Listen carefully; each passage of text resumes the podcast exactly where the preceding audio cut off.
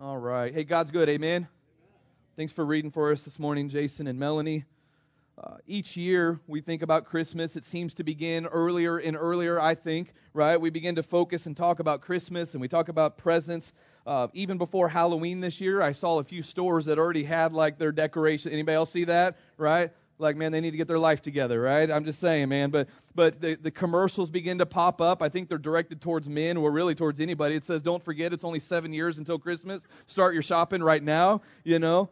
Uh, the arguments on facebook and in churches and in communities like they start up about when's the right time to decorate and when can we listen to christmas music right? Like we ain't got enough to worry about. And then and then thanksgiving hits right? And after thanksgiving after we're kind of you know, after football and all that other stuff, after that's over, the traditions begin to start, right? So for us, that's when our traditions really start. My wife tries to sneak in a Christmas song. She's repented of that, but uh, she tries to. She hasn't repented yet.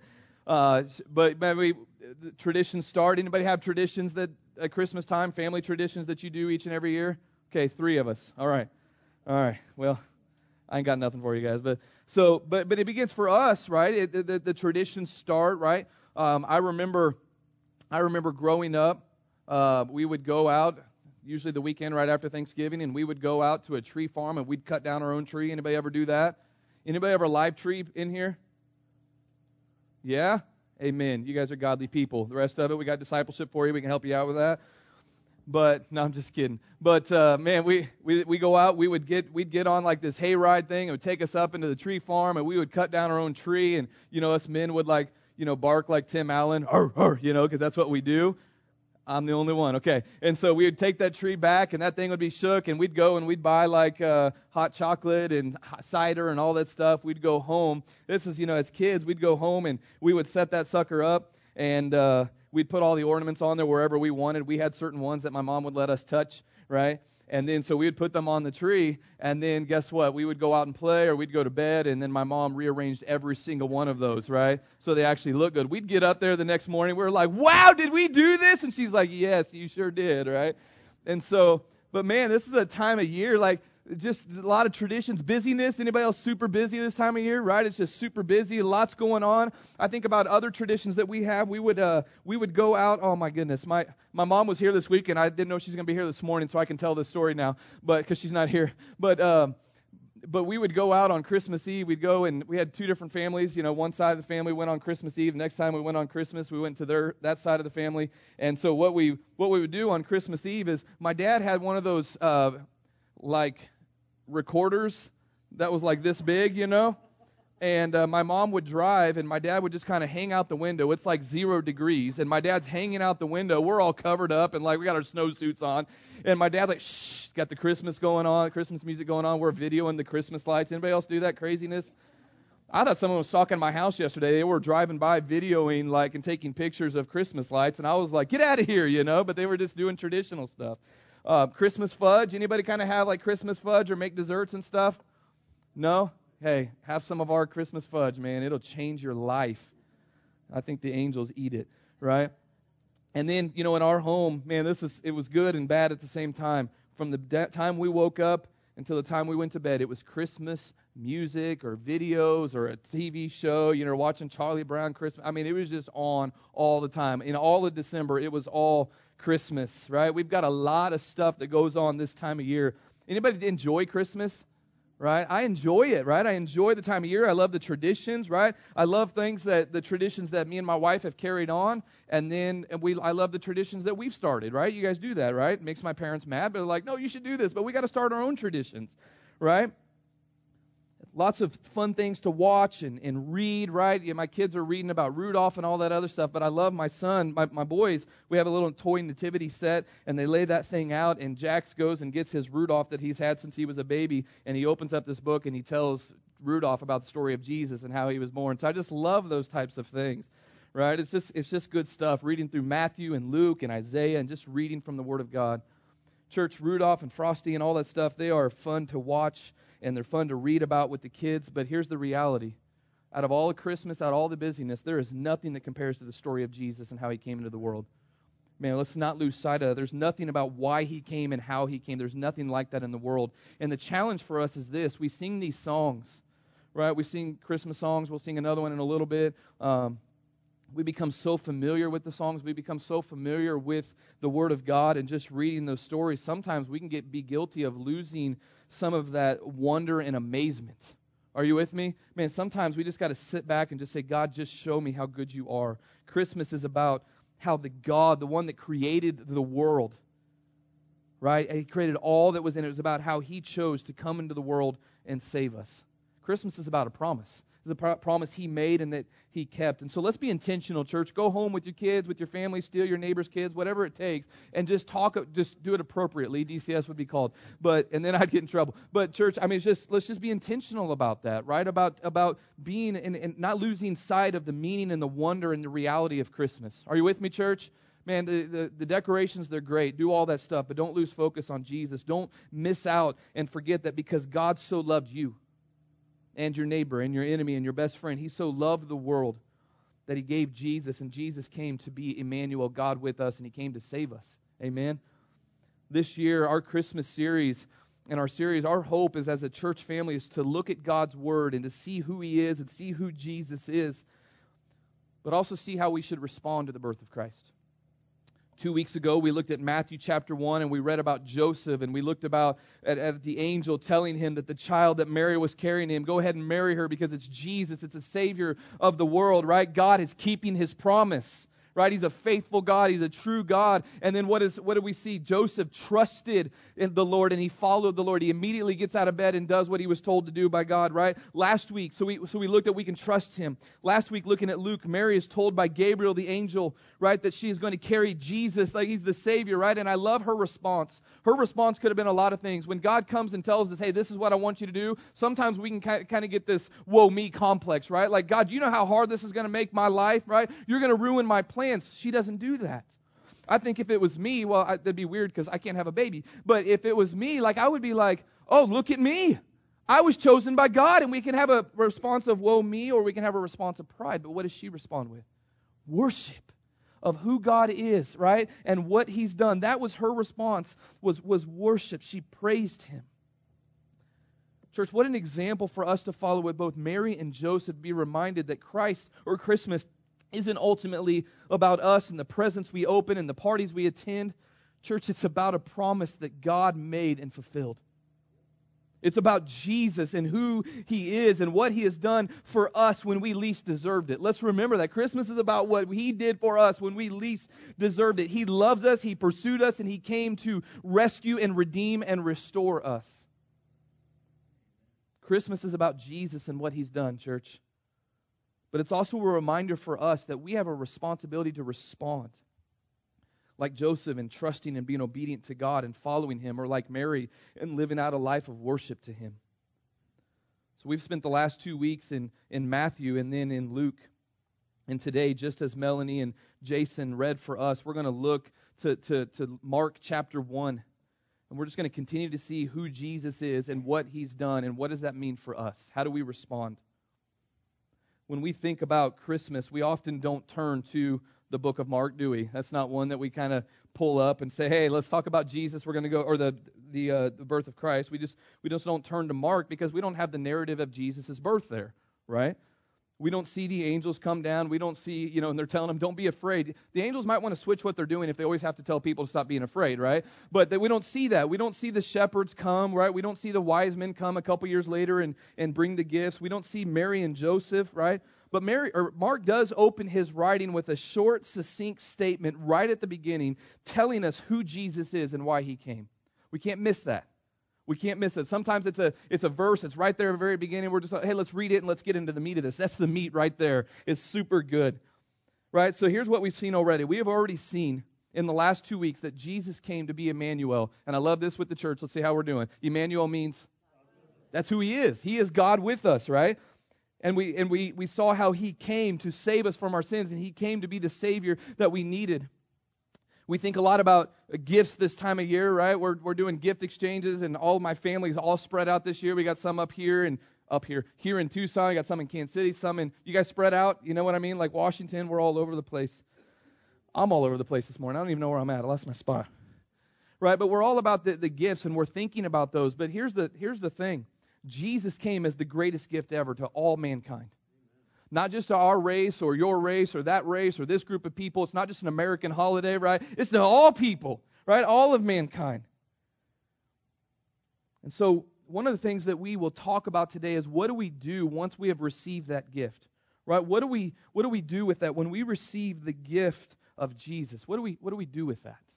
We're going to talk about that. This will come back out a little bit later, but what do we and there's nothing in there for you guys, so don't don't get all excited, but Mark begins by t- actually I should have said there's something in there if you guys respond and, you know, do well. So we we talk about Jesus and who he is and this gift. And then we also introduced, you heard them read about a man named John. We often refer to him as John the Baptist or John the Baptizer. And we're going to see how God used this man to prepare the way and to prepare hearts for Jesus. But also, one of the things that we want to see is the example that John, John the Baptist, leaves for us. It's an example of humility and faithfulness, right? As he understands that he's being used by God. Isn't that a good feeling to be used by God, right? And since Melanie and Jason have read that for us already, let's just go and seek God in prayer, and then we'll walk through this passage together. Father, we love you. God, we thank you for Jesus. We thank you for the life that he lived. We thank you for his how he was born, how all of that happened. God, it just took a miracle of God. God, we thank you for the perfect life, the death, his burial, his resurrection. We thank you, God, that he came because he loved us and he wants to save us. God, we pray, Lord, today that we would be attentive to what you have for us. God, thank you that you're in the life changing business. Thank you that you save people from their sins. Be in charge of our hearts today as we hear. In Jesus' name, amen. Mark opens up by saying, the beginning of the gospel of Jesus Christ, the Son of God. When we think of the words, the gospel, some of us might know what that means, and some of us might. If you grew up in the church or you spent time reading the Bible, you think of the gospel, your, your mind would probably run to Jesus, right? To the life of Jesus. For me, when I hear the words gospel, for some reason, my mind thinks Christmas and Easter, right? Or Christmas through Easter, or whatever that looks like. So we've got the birth of Jesus, where he came, right? Then he lived his life, and then we have the death, his burial, and his resurrection. And so, so for me and for our church, we celebrate and we're thankful for the gospel of Jesus.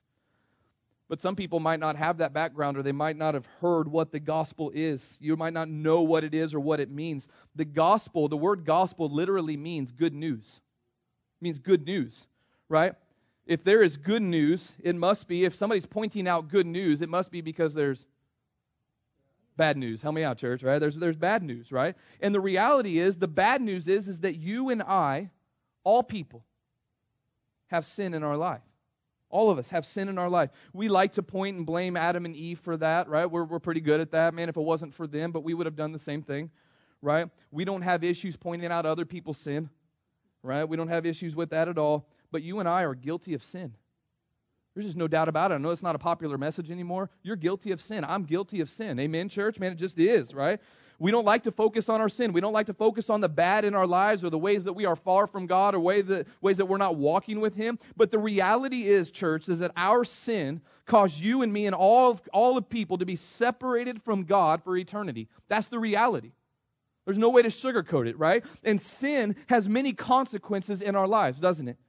There's brokenness, there's addiction, there's death, there's hell, and uh, lots of things in between. It also means, probably the biggest consequence, is that we spend eternity apart from the God that we were created to walk with. But God says, I love you. I see your bad news. I see what you've done, but I've got news for you. And then He made a promise to send a Savior. And at Christmas, we celebrate that promise. We celebrate the birth of Jesus Christ. We've seen this for two weeks in a row now, and here we're going to see it again. Christmas is about that God keeps his promise.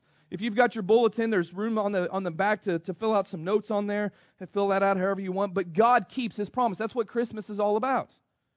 He saw our sin. He saw your sin. He saw my sin. He saw your neighbor's sin, right? He made a promise to send a Savior, and He sends the only one. He makes a promise to send the only one who could save us from our sins. I can't die for your sins. Amen, church? You can't die for mine. Jesus was the one, and He came to wash us clean and to make us new. He doesn't just make us better, He makes us new. He brings us back into a relationship with God. That's why He came. And it was Jesus, which is Emmanuel, which is good. You guys are good, man. Right? This is what Christmas is about. That God made a promise, and we see that his uh, that was the beginning of his promise being kept when Jesus was born, because Jesus came to save his people. Jesus came to save his people. Too often, oh, I thought someone was clapping back there. Hey, it's, it's just Josh, man. We're good. Too often, church, think about this. We leave Jesus in the manger, don't we? Man, we're like, hey, Christmas is over. Let's go back to doing what we're doing. We don't have to look at the precious baby Jesus anymore. Church, man, we're missing out. He doesn't stay in the manger. This is good stuff here. Right? He doesn't stay there. Jesus came to, to be born in that, in that humble scenario, and then he, he lives a perfect life. He came to die in your place. That's why he came. But he doesn't want to stay dead. I love my little boys. Brody prayed last night. He says, he said, God, thank you so much for Jesus. Or he said, Jesus, thank you so much for you.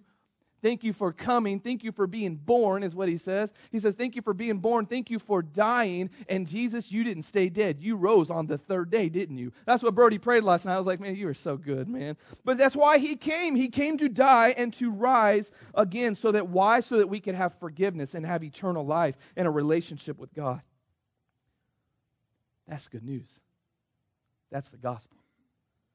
There was bad news, which is our sin, and the good news is Jesus when Mark writes this, God used him to write for all readers of all time. From that time until he's going to come back. But Mark's original audience, they would have known the word gospel. When they hear the word gospel, again, my mind goes to Christmas and Easter, right? It goes to Jesus. Their mind wouldn't have automatically gone to that. We don't run around saying, yeah, no, hey, JL, I got a gospel for you, right? We say, I mean, I got a good word for you. I got some good news or something like that, right? We all like good news right? That's not what we say on a regular basis, but they would have said that. They would have heard that on a, they would have been very familiar with that. The gospel is the Greek word euangelion. Say that with me. Euangelion. That's what that word is. It means good news. It means gospel. Euangelion. You guys just spoke Greek, man. You got your degree, right? In their day, you would have a person representing the government, they would represent the king or the emperor, and their job was to go around and go before the leader sometimes or go out for the leader proclaiming euangelion. They would go out proclaim good news to their people. Whatever it was, those that, that whatever it was that those that were in high power thought was good news, man, they thought, hey, we're going to raise your taxes. Euangelion, right? This is good news, right? But they would send a person out into the land to proclaim, hey, listen up, we've got good news. They would have been used to that.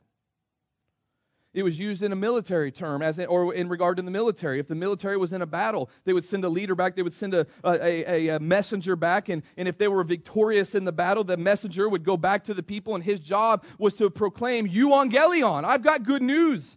We've got good news. We have been victorious. A, a victory has been won for you." Are you hearing me? And what we read here in Mark is just that. Right? He's using language that would have been familiar, that they would all have been familiar with, and talking about and proclaiming gospel. And so Mark just takes that culture, and what he does here, he opens up the book by, of Mark, and he's proclaiming euangelion. He says, I have the, don't miss it, I have the good news. A victory has been won for you. Listen up. And he's about to tell them about all of the life of Jesus from his ministry onto his, his resurrection in Mark. He's proclaiming good news. From the get go, he, he's getting their attention. It's the good news. It's like, it's like he's saying, You all are used to good news, right? Whatever the king or the emperor wants that or the military wants that to be. You're used to good news, but guess what? I have the good news. I have the best news ever, and here it is. It is the gospel of Jesus Christ, the Son of God. He's saying, Listen up. What I'm about to tell you is the best news ever. And it's good news for all of the world, for all generations. I love the fact that my parents, my pastor, my leaders told me euangelion. And I get to tell my kids and people of our church the good news of Jesus Christ. He says it's the best news of Jesus. Notice he says the gospel. Kevin, can you leave that up here through this? Can you do that for me? Because we're going to walk through this passage together. He says it's good news for all for all the world, for all generations.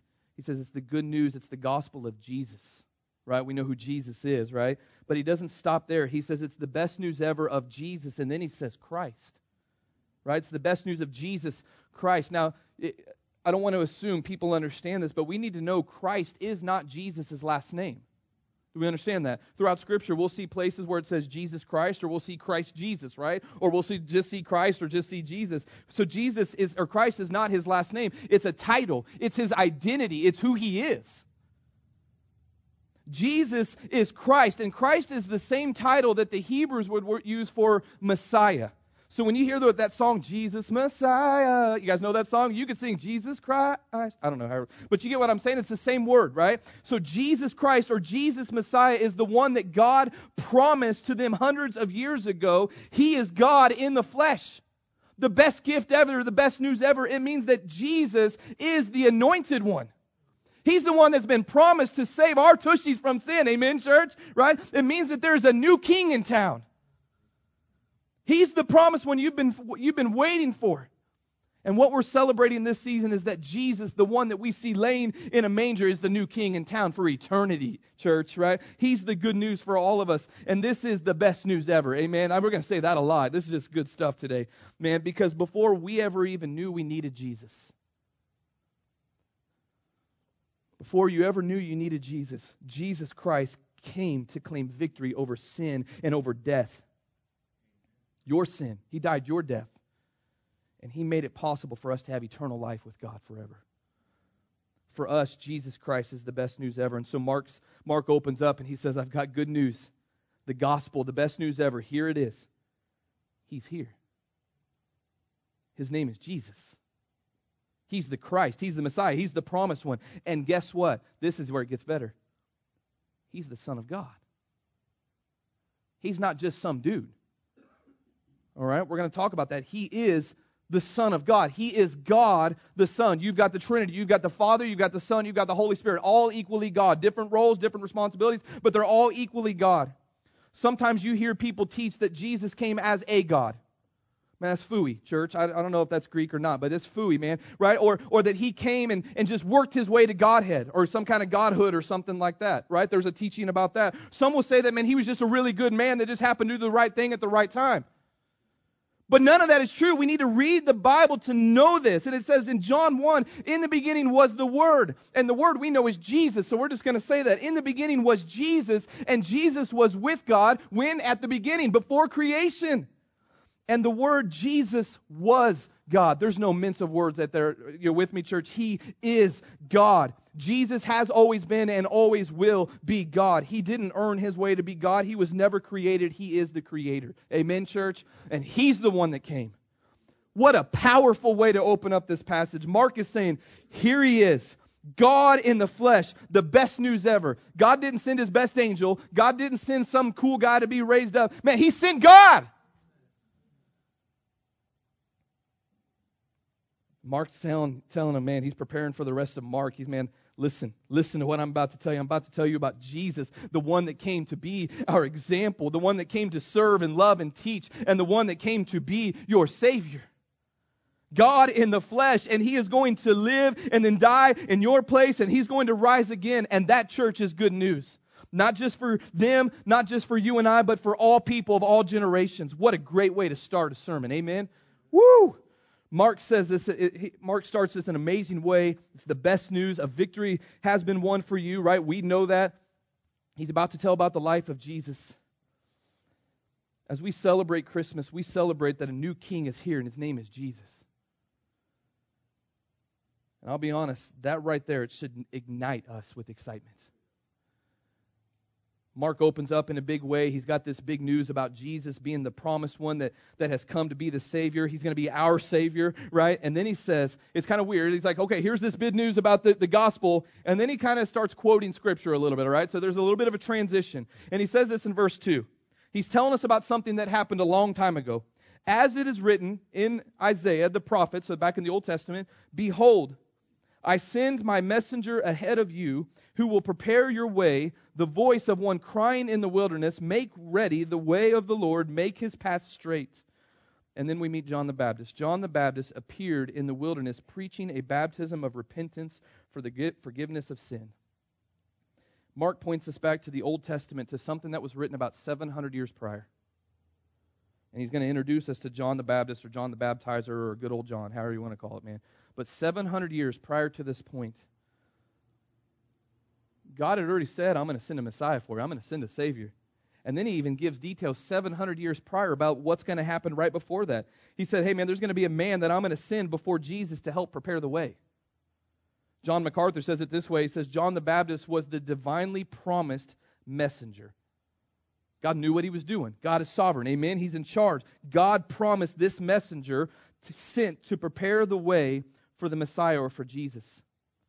We also see that in, in, in the book of Luke. We kind of skip over this sometimes, but before the angel comes to Mary and says, Hey, Mary, you're going to be pregnant, right? And you're going to have the Savior. Before that ever happened, he comes to two people and he tells them, he announces the birth of John the Baptist. That's in, if you need to look that up, Luke chapter 1, verse 5 through 25. It's that right there. And the angel tells Zechariah, he says, Hey, John's going to be born, right? Verse 17, it says that John will go before Jesus to make ready for the Lord a prepared people. You think the word contradicts itself? No. The word from the beginning to the end is an agreement. In ancient times, when we think about a messenger, because we're going to see that John the Baptist is a messenger, when a king was out traveling or he was going to a place, it was common for a group to travel ahead of him. And they would make sure that the roads were safe they were make sure that it was fit. It was, you know, there weren't bad people out there that was fit to travel. And as they were out preparing the way, they would also announce there would be a messenger that would says the king is coming. That's what they would do. The emperor is coming. The king is coming. They were messengers. That was their job to proclaim. And so John the Baptist, he has a, a job to go out before Jesus begins his ministry and to say, hey, right, I'm, I'm preparing the way. I'm going to help prepare hearts to announce that the king is coming. Jesus is coming. And then we read about how John did that. Mark says in verse 4 John the Baptist appeared in the wilderness preaching a baptism of repentance for the forgiveness of sin. And all the country of Judea was going out to him, and all the people of Jerusalem, and they were being baptized by him in the Jordan River, confessing their sins. John was out in the wilderness preaching and teaching, right? He's saying, guys, Jesus is coming. He's about to begin his ministry. He's about to make his way to the cross to be our Savior. That's why he's come, right? So let's get ready. Let's get our hearts centered on God. Let's turn to God. That's what the word repent means. A lot of times we think that's a bad word. It just means like turn from something, turn, I don't know what the whistle is from, but turn from something, turn to something else, right? The whistle's in there somewhere. All right, where am I at? Right? So he's like, let's turn to God. Let's, let's look at how God has called us to live right? Let's repent of our sins, confess those things to God, and get our hearts ready for Jesus. That's what he's doing. Let's prepare the way. And so it says that John would baptize those that came and trusted in God's word and confessed their sins. Let's, let's, let's have a little bit of theological conversation here for a second. This is a little bit different baptism than what we have today, okay? So we have Christian baptism, we have believers baptism, and basically the difference is is because Jesus hadn't died and rose again at this point. Amen. Right? When we baptize someone buried in the likeness of his death, raised to walk in newness of life. Right? This was a baptism of preparation that John was doing. It was for those that were preparing their hearts and repenting for Are you with me, church? All right, I'm with me, right? So, believers' baptism or Christian baptisms today, when we baptize, here's what we're doing. This is important we are baptizing those that have already placed their faith and their trust in Jesus. When we're filling up the baptism, I don't have some kind of sprinkled dust that goes in there or spin my finger around and it turns into something special. Are you with me? I'm not making fun of anybody that, that believes. That's just not biblical. We don't see that in the Word of God. There is no power in that water. But it is a step of obedience to God. Let me say this if you are saved, if you've given your life to Christ and you've not been baptized, the goal of this right here is not to shame you, it's just to say, hey, let's help you with that. You need to do that. That's part of being obedient. It's a public display of what God has already done in your life.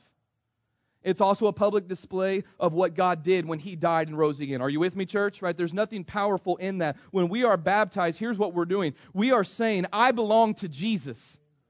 I'm a follower of Jesus. He has saved me, and now I'm part of the family of God. I'm part of the church. That's what baptism is. Are you with me, church? So we need to do that to be obedient.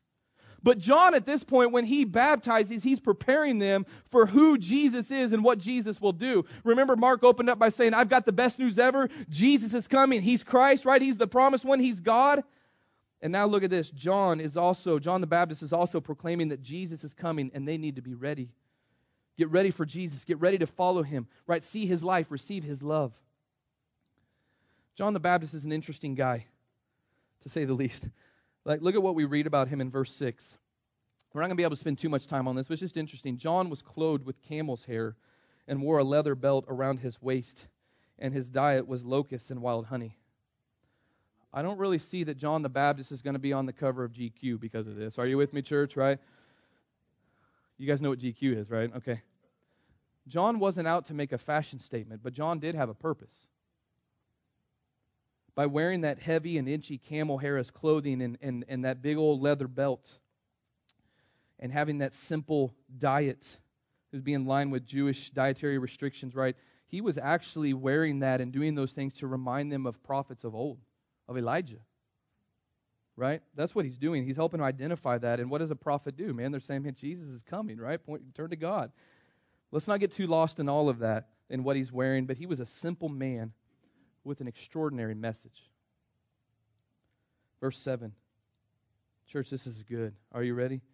He was preaching and saying, After me is one who is coming who is mightier than I. And I'm not fit to stoop down and untie the strap of his sandals. I baptize you with water, but he will baptize you with the Holy Spirit. At this, at this point, let's, let's learn a little bit about John the Baptist. He was quite the guy. John the Baptist would have had a massive following. Massive following, right? He had people that were just following him to hear him speak. He had people that were learning from him, right? The Bible talks about he had disciples, right? He had people that were learning from him. He had people that were helping him prepare hearts for Jesus. He didn't really look the part, but he was a guy that the people had placed much value on. He was big news. CNN, MSNBC, Fox, ESPN, they're all covering John the Baptist, right? But he says, don't miss this. He says, one is coming who is mightier than I. And he even takes that separation because we're like, okay, you're a little bit, you're a little bit mightier. And he says this. He says, I'm not even fit to stoop down and touch his shoes. You get that? We read in John chapter 3, John the Baptist says this of Jesus. He says this He goes, He must increase, but I must decrease. He doesn't say, Keep me where I'm at on your level of how valuable you think I am. He doesn't say that at all. He didn't say, Well, I'm here, so let's put Jesus up here. He says, No, he must increase and I must decrease. God has given John a big platform. Keep this in mind. Wherever platform you have, God gave that to you. Do you get that? Right? I, I, I need to be reminded of that. It's not, John is saying, right? He, he, he's got this big platform, he's got this big news, but John is telling everyone, he says, it's not about me, it's about Jesus. Take your eyes off of me and put them on Jesus. John the Baptist, he knew Jesus was the Christ. He knew he was the Savior. He knew he was God. And so he did what was, what was the right thing to do, and he expressed humility. He's saying, You think I'm a big deal? You've seen nothing yet. Jesus is the real deal. He is why I'm here. I am here not to point you to me, I'm to point others to Jesus. It was never about John, it was always about Jesus. And I think that's a great reminder for us this morning. We think about Christmas. Let's just lay this out there, church. It was never about the angels. It was never about the shepherds. It was never about the wise men. It was never about Joseph. Church, it wasn't even about Mary. It was never about John the Baptist.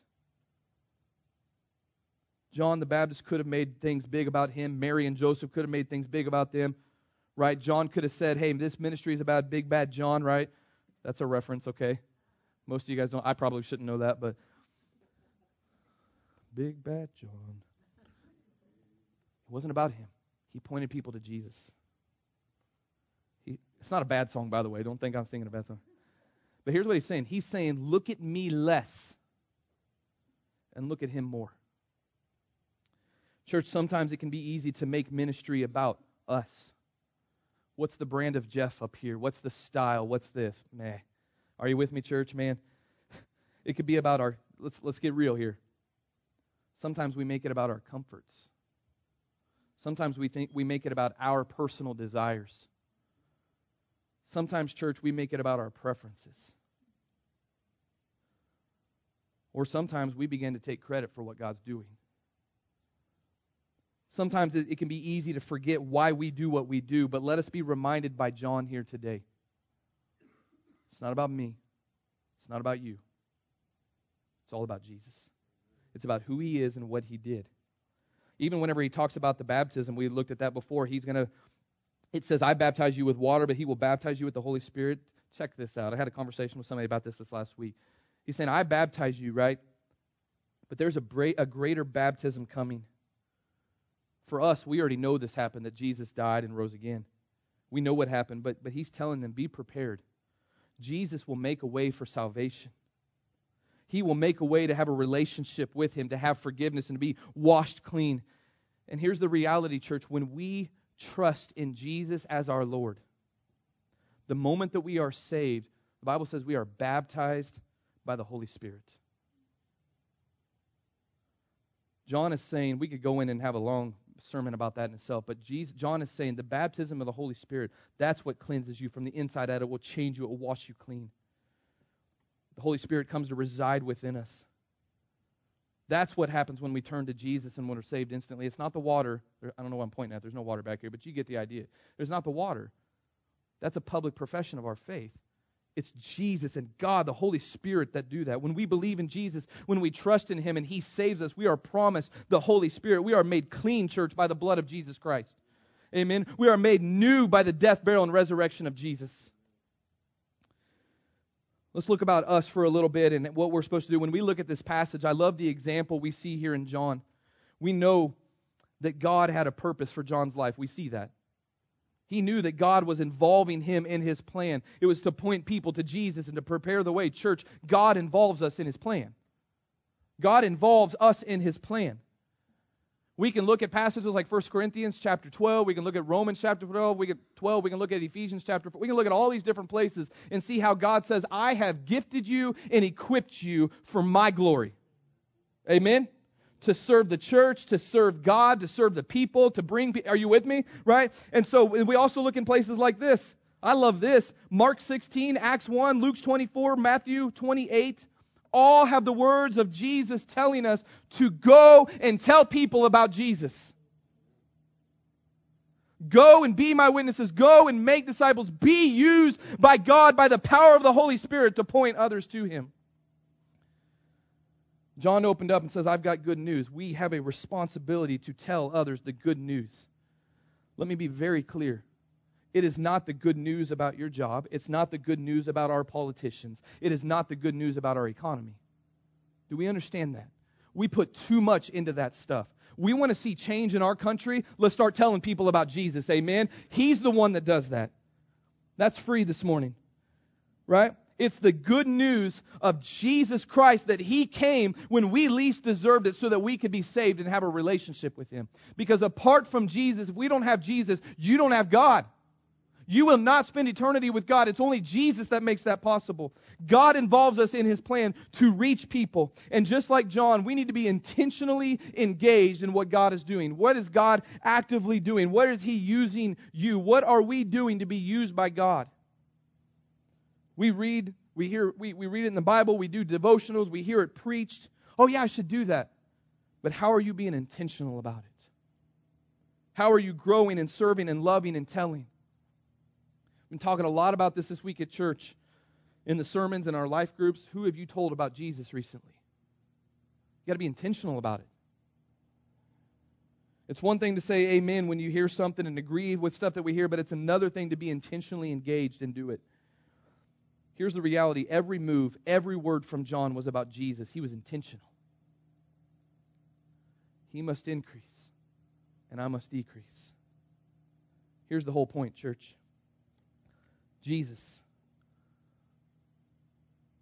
Not a vote of impeachment, not a president winning or losing, not the economy. None of those things we seem to wrap our hope up in. The best news ever is Jesus. Mark opens up by saying, Listen up. I'm going to tell you, I'm proclaiming from the rooftops the best news ever. And the best is this there is a new king coming. He is the Christ, He is the Messiah, He is God. And His name is Jesus. And John is saying at that point, He's coming to begin His ministry. And then John, the Baptist, says, Hey guys, Jesus is coming. Get ready, be prepared. Maybe today you're hearing this for the first time, or maybe you've heard it before, but you've never really listened. Is God telling you this morning to give your heart to Jesus?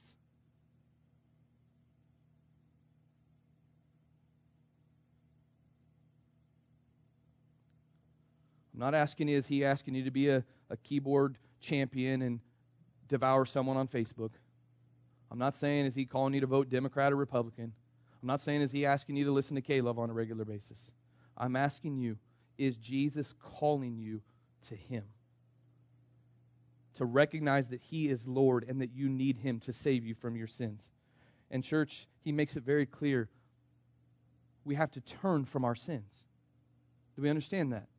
Sometimes we hear these feel good messages like, hey, Jesus, just go to him. You've got to turn from your sins. I sin all the time.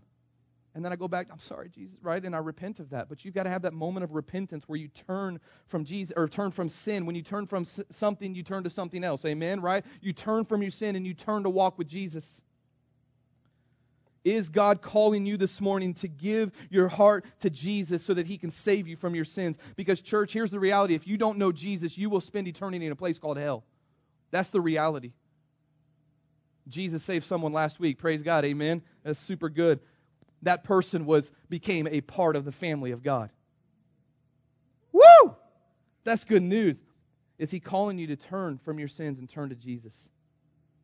At Christmas time this year, let us be reminded that God could have chosen whatever he wanted, however he wanted, but he chose you and me, those that know Christ, to tell others about him. Let me make it very clear. We don't save anybody. Do we understand that? We don't save anybody. It's not in your words, it's not any of that. God does the saving. But our purpose is to point people to Jesus. Christmas is a right around the corner. How will God use you with your neighbors, with your kids, with your spouse? How will He use you with your parents, with your coworkers, with your schoolmates? How will God use you? How will you be intentionally engaged in what God is doing? Will we see those that God has placed around us? Here's the question for you. The last thing for your notes is this Who has God placed in your life that needs Jesus to save them? What better time to say, hey, we celebrate at Christmas that a king is coming to save you? As we close, I want us to think about some things here, real quick. We receive a gift from Jesus, and we open that gift. We trust in Him. The Bible uses the language of believe or receive or trust, right? Do we trust in Jesus? Do we repent and follow Him? Then we receive the free gift of salvation. We become part of the family of God. I was watching a video. Maybe you guys have seen it. I'm such an adoption nerd, like foster and adoption nerd. There was this little girl that for her birthday, she opened up a gift, and on the inside of it, she had been in foster care her entire life, and she opens up this gift on the inside, and it was just a letter that says, We're going to adopt you. Right? That's the gift. We're adopted into the family of God. If you know Jesus, you, you receive that gift. You were adopted into the family of God. But here's, here, here, here's a different kind of box. What kind of box is this? What's that? Sto- it's clear box, yes. But it's storage, right? Thank you. It's storage. And sometimes what we do is we take this and what do we what do we do with these, right? We take stuff and we put it in there, we put it in the in the in the garage, right? Or the ba- we had basements in Kansas City, right? We put them down there and we store them, right? We do that and some is this what we're doing with the gift that God gave us?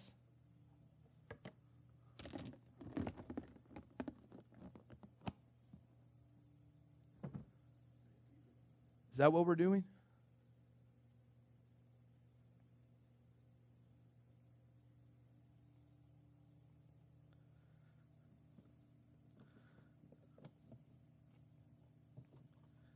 This box was never intended to be stored away.